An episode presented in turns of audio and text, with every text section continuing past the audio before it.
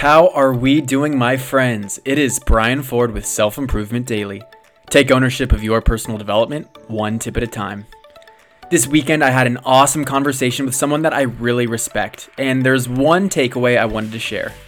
I had the pleasure of meeting Chris Ducker, a multifaceted entrepreneur and the author of the book Youpreneur.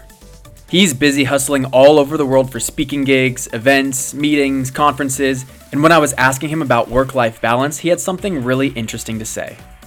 He said that in his calendar, he blocks out half an hour, three times a day, every day, at the same time of day, to do whatever he wants. I couldn't believe it. Someone with the schedule and productivity of three people combined takes an hour and a half during work hours to do whatever he wants. Sure, he often spends his time doing work, but it's the intent behind it.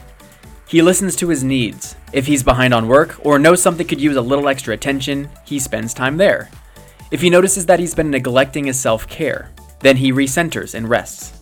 He even talked about his favorite iPhone game that he enjoys playing when he needs a mental reset. But what's ironic is he schedules time to do nothing. This was born out of his experience going through corporate burnout, working long hours, sacrificing in ways he didn't want to, and ultimately affecting his life in unacceptable ways. What he has found is that he performs so much better now since he started prioritizing the individual before the work. In the hustle of life, we lose sight of our humanity, and Chris Ducker's story goes to show us that we don't need to push beyond our means to accomplish great things. Thank you for listening, and I'll see you next time on Self Improvement Daily.